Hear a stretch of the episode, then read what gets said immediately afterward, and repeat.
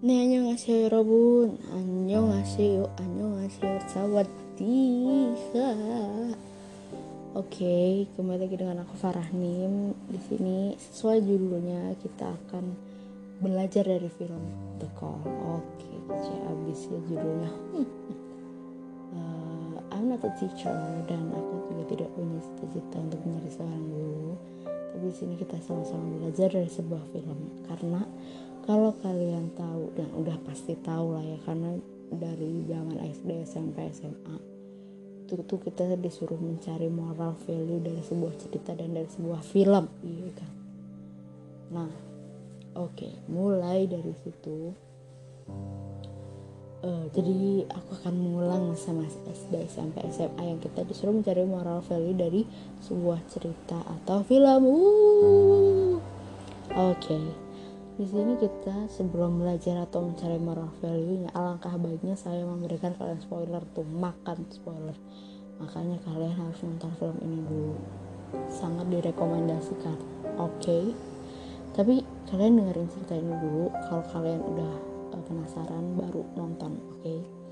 Oke, okay, spoiler start 5 4 3 2 1. The Call merupakan film yang menceritakan adanya panggilan dari masa lalu semua berawal dengan lancar, smooth, dan pada akhirnya berakhir teror yang mengenaskan. Oke, jadi ceritanya ada seorang perempuan yang bernama Soyeon hidup di tahun sekarang atau di zaman sekarang. Saat di rumah sendirian, ia mendapatkan telepon dari seseorang yang tidak ia kenal. Setiap orang itu menghubungi Soyeon, ia selalu minta tolong karena ibunya akan menyiksa dia. Dan setiap orang itu menelpon Soyeon, ia selalu menyebut nama Sunhee Beberapa kali saya mendapat telepon itu, akhirnya ia curiga dan mencari tahu tentang siapa sih dia ini. Nah, saat itu dia juga menemukan diary ada di suatu tempat tersembunyi, yang di mana di situ juga tertulis cerita-cerita uh, seorang ibu yang menyiksa anaknya, ibu tiri tepatnya. Dan juga uh, ada foto yang tertulis Yongsuk 1999 nah karena saya penasaran akan hal itu Soyeon segera mengonfirmasi apakah betul yang ada pada telepon itu adalah Yongsuk dan jawabannya adalah iya hingga akhirnya mereka mengenal satu sama lain bercerita apa yang mereka benci apa yang mereka suka dan kejadian-kejadian apa yang akan terjadi di masa depan dan kejadian-kejadian apa yang terjadi di masa lalu. Oke, sebenarnya cerita tentang kejadian yang akan terjadi di masa depan adalah sedikit. Uh, namun di sini adalah kita melihat bagaimana si Yongsuk melihat masa depan dia dari uh, sosok Soyeon. Oke, lanjut.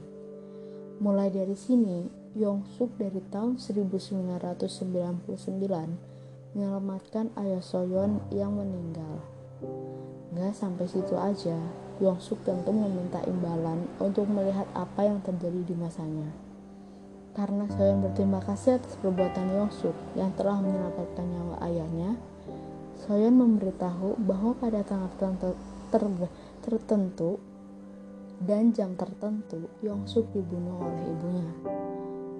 Bukan akan ya tapi emang benar-benar udah dibunuh gitu. Kan uh, berita yang Soyeon baca itu benar-benar terjadi di tahun 1999 sedangkan Soyeon berada di tahun sekarang. Jadi memang benar sudah terjadi.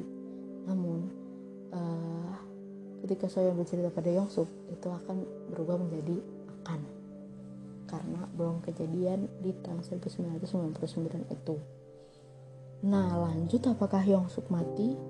Tidak, tidak kawan-kawan. Semua berkebalikan. Bagai daging sapi di hari raya Idul Fitri, Yongsuk memotong ibunya sampai beberapa bagian yang hal itu tidak diketahui oleh orang. Sampai pada paman kebun stroberi datang uh, ke rumah Yongsuk untuk memberikan beberapa uh, kardus strawberry karena paman kebun strawberry sedang menunggu Yongsuk yang waktu itu uh, sedang merubah pakaiannya paman kebun strawberry akan memasukkan strawberry yang telah ia antar uh, itu untuk dimasukkan ke kulkas. Namun tanpa disengaja paman kebun strawberry melihat ada batang yang telah disembunyikan alias itu adalah batang ibu tiri eh ibu tiri Yongsuk hmm, gitu kan. Nah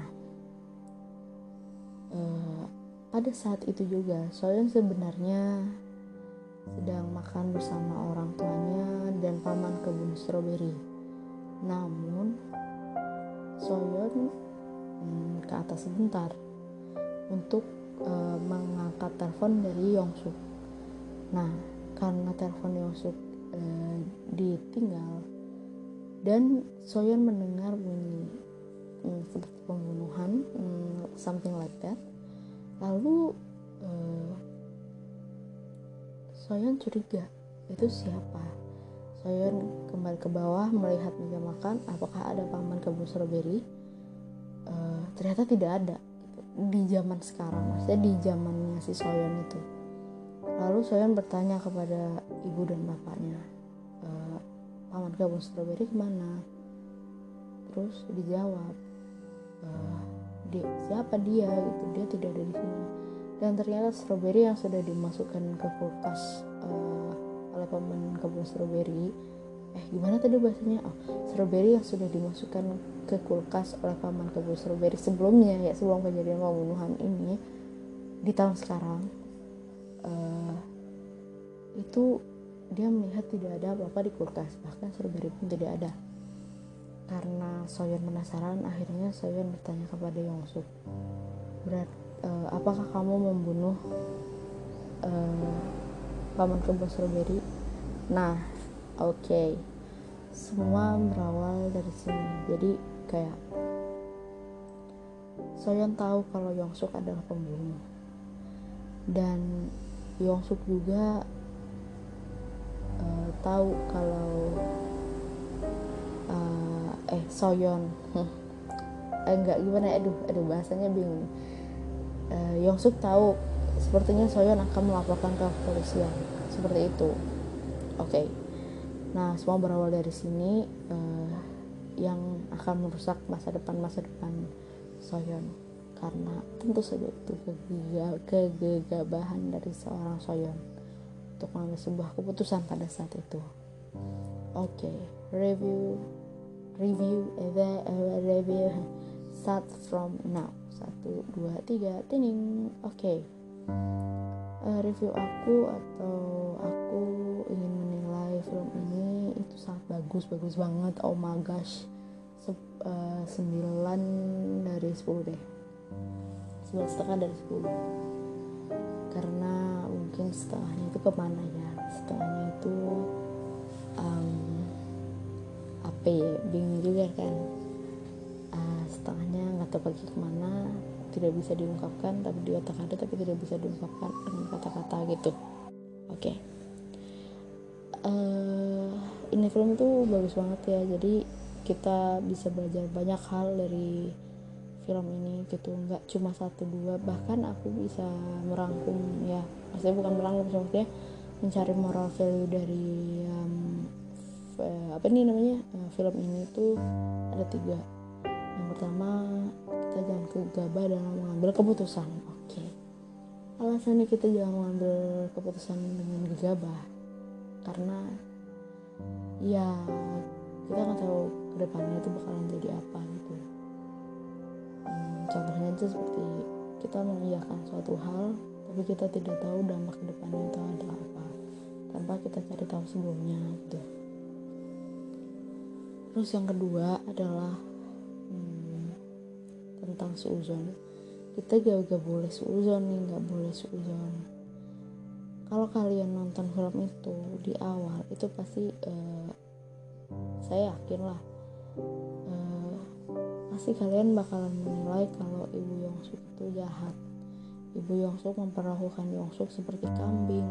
Ibu Yongsuk memperlakukan Yongsuk seperti uh, apa ya dia mikir setan ibu yang Yongsuk memperlakukan Yongsuk seperti uh, ya banyak lah punya kesadisan yang terjadi pada Yongsuk dan akhirnya kita ngecap lah itu ibu tirinya Yongsuk ih jahat banget. Ih ibu tirinya Yongsuk harusnya jangan gitu dong. I a i u i a i u lah kan banyak i a i u nya gitu kan. Dan kita menilai kayak gitu. Uh, ya walaupun Yongsuk gila tapi jangan gituin dong kayak kenapa nggak masukin RSC dan sebagainya gitu. Nah mulai dari situ tuh kita pasti uh, punya pemikiran kayak ibu Yongsuk tuh jahat tapi sebenarnya enggak gitu. Bahkan se uh, pemilik toko Sunhee atau Sunhee sendiri itu uh, mengetahui bahwa uh, bukan mengetahui memberitahu kepada Soyeon bahwa sebenarnya itu ibu Yongsuk itu baik gitu. Karena ya ingin um, apa ya ingin memberikan asik aduh bingung banget tuh bahasanya. Ingin memberikan um, yang terbaik untuk dunia gitu. Nggak apa-apa gitu dia nantinya di penjara tapi uh, dunia itu harus baik-baik saja gitu. Dan itu memang benar-benar terjadi gitu ketika Soyeon menyelamatkan Yongsuk yang terjadi adalah kekacauan di dunia ini gitu. Yongsuk adalah seorang psycho psychopath Oke, lanjut. Uh, moral value yang ketiga adalah um, jangan menceritakan uh, tentang rasa benci kita kepada orang ke orang lain, terutama ke orang baru. Misal aku nggak suka sama si Z karena si Z itu ini ini ini. Yang di mana si Z ini adalah uh, part of our family juga gitu. Karena gak apa-apa kalau misalkan dia masih sama-sama misal masih teman lah gitu X sama Y. Sama-sama teman maksudnya emang udah nggak ada ikatan darah atau apa ya masih bisa masih bisa ya itu udah normal sih ya. Sebenarnya nggak boleh juga sih itu kayak hal hal suka nggak suka itu udah normal gitu. Cuma kalau membenci yang part of family itu agak aneh jadi uh, kayak jangan sampai. Apalagi si Soyeon itu cerita juga ke Yongsuk kalau dia membenci ibunya karena kejadian yang sudah uh, terjadi ya tempo lalu ketika ayahnya meninggal gitu. Jadi uh, serem juga gitu kan. Ya akhirnya ya itu berimbas uh, itu tuh bukan berimbas maksudnya itu tuh menjadi bahannya Yongsuk untuk mencari alasan kalau ya lebih baik ibunya tuh dibunuh aja gitu. Karena buat apa orang sayang sendiri juga benci gitu kan? Nah jadi kayak kita tuh uh, dari film ini tuh uh, gak cuma mengambil keputusan gegabah doang yang menjadi apa uh, moral value pasti di film ini gitu. Nah mungkin buat teman-teman juga kalau misalkan dapet apa tuh namanya? Uh, namanya kan moral value yang baru atau moral value yang lain boleh banget sih maksudnya kita diskusi bareng mungkin bisa lewat DM IG aku atau mana gitu kan. Atau Tumblr aku bisa I open all terserah kalian gitu. Kemari saja dan be shy gitu kan. Nah for your information jadi uh, cerita ini dibuat dengan dua ending yang berbeda dua jalan ending yang berbeda. Ya di mana yang satu itu ya sebenarnya nggak usah dijelasin sih udah tahu ya dua ending yang berbeda itu apa gitu. Karena pemerannya kan di sini Yongsuk seperti apa Soyeon seperti apa kan. Nah ending yang pertama itu uh, adalah ya Soyeon hidup. Ya kembali ke masa yang awal gitu. Jadi kayak semua tuh kayak mimpi gitu. Hmm, something like that lah dia masih hidup gitu. Soyonnya uh, masih hidup. Ya papanya meninggal. Bener-bener kembali ke awal cerita banget gitu. Maksudnya kembali ke keadaan awal. Gitu dan Soyeon meminta maaf kepada ibunya kalau dia pernah membencinya gitu. Sebenarnya nggak nggak yang membenci banget gitu sih. Cuma kayak eh nggak nggak yang ngasih tahu banget kalau dia membenci ibunya itu cuma ya ya dalam hati lah gimana film gitu kan. Terus cerita yang kedua adalah uh, hmm, cerita yang kedua tuh gimana ya? Eh cerita yang kedua gimana? Ending yang kedua ya uh, udah tau lah Yongsuk tuh masih hidup gitu. Ya kembali ke benar-benar kayak Yongsuk hidup dan uh, zamannya tuh bener-bener zaman sekarang gitu. Benar-benar Yongsuk hidup dan Soyeon dipermainkan oleh Yongsuk ya. Seperti mungkin mau dibunuh gitu sampai uh, tapi belum dibunuh itu gitu. Jadi rasanya nonton film ini tuh uh, deg-degan banget deg-degan parah karena kayak kok bisa ada orang kayak gitu? Pasti mikirnya kayak gitu kan. Kayak kok bisa ya ada orang kayak Yongsuk gitu sebenarnya ada juga sih. Nama juga psikopat kan psikopat gitu kan. Psikopat ya. Ya buat apa gitu kan uh, film dibuat tanpa adanya uh, uh, ya mungkin cerita fiksi sih cuma kayak kalau dipikir-pikir ya sama otak kita sendiri itu ada nih kejadian kayak gini nih ada aja gitu. Coba kan kita nggak tahu ya, siapa yang bertemu dengan orang ini. Gitu.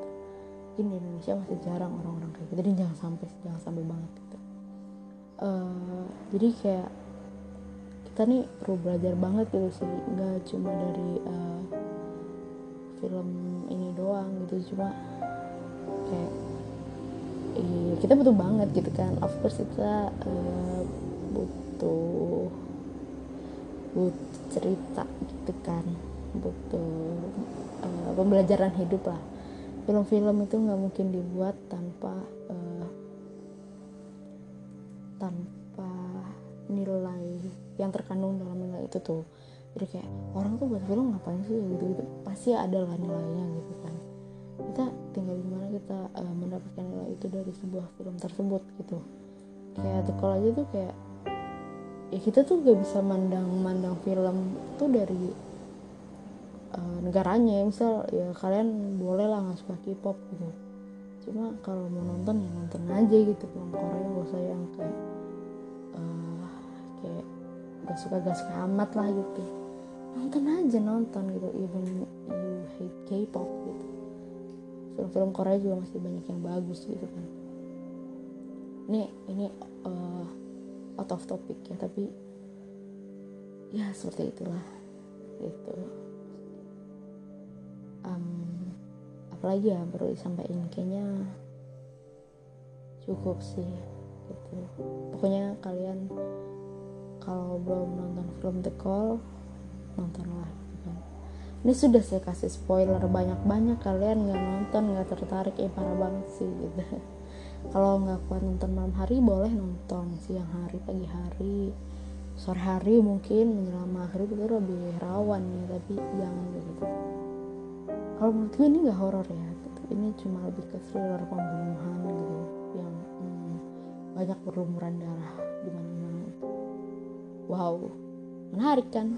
Ini nonton. Aduh kayak kayak aktrisnya aja yang mainnya kan. Dari stroberinya nanti saya stroberinya paman itu.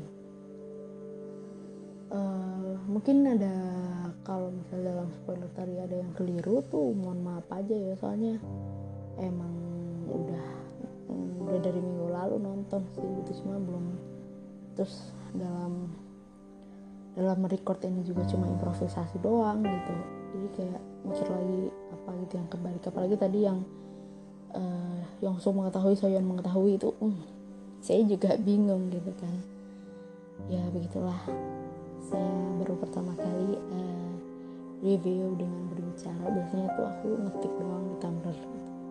mungkin kalau teman-teman di sini masih kurang paham nanti bisa banget nih cek di Tumblr aku Whimsical Kid Whimsical Kid uh, d triple.tumblr.com uh, nggak nggak apa ya namanya ya?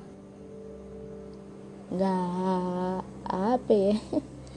Nggak promosi cuma kalau mau mau baca di situ bisa gitu. Oke okay, teman-teman. Karena udah selesai jadi uh, aku pamit undur diri ya uh, hukunka semoga uh, semuanya dilindungi sama Allah Subhanahu Wa Taala ya. Di apa ya dihindarkan hush hush lepaskan jauh-jauh virus dan penyakit yang ada. Oke. Okay? terima kasih semuanya. Semoga sehat selalu. Kamsahamnida. Bye bye parah nih undur diri dan lagi besok kapan-kapan minggu depan malam Jumat. Dengan tema yang berbeda juga. Dadah see you